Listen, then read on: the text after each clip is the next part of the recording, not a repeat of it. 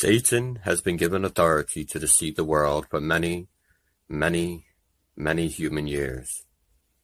The inhabitants of the earth have been blinded in the past. From the book of Revelation, chapter 12, verse 9, book of Luke, chapter 4, verses 5 through 9.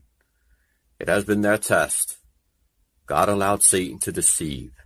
Therefore, it is his responsibility to remove the veil of spiritual blindness and teach humankind the truth before passing the final judgment. 5 of 1 through 5 And the time of the dead that thou, the day should be judged. Book of Revelation chapter 11 verse 18. The true saints of God who are the obedient, who have died throughout history, along with the 144,000, which is the Church of Philadelphia, that were redeemed will have already been judged and given their spiritual glorified bodies. They will have been at the marriage supper of the Lamb to receive their rewards. Satan has been removed. There is no other organized deceptive spirit power on earth.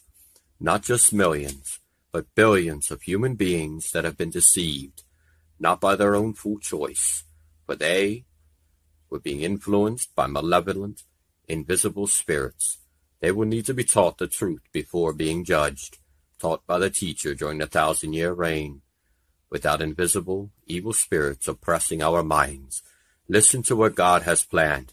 Thy dead men shall live, of resurrection to physical life. Together with my dead body shall they arise, and the earth shall cast out the dead. Book of Isaiah, chapter 26, verse 19. The dead will live again. What will happen when they arise?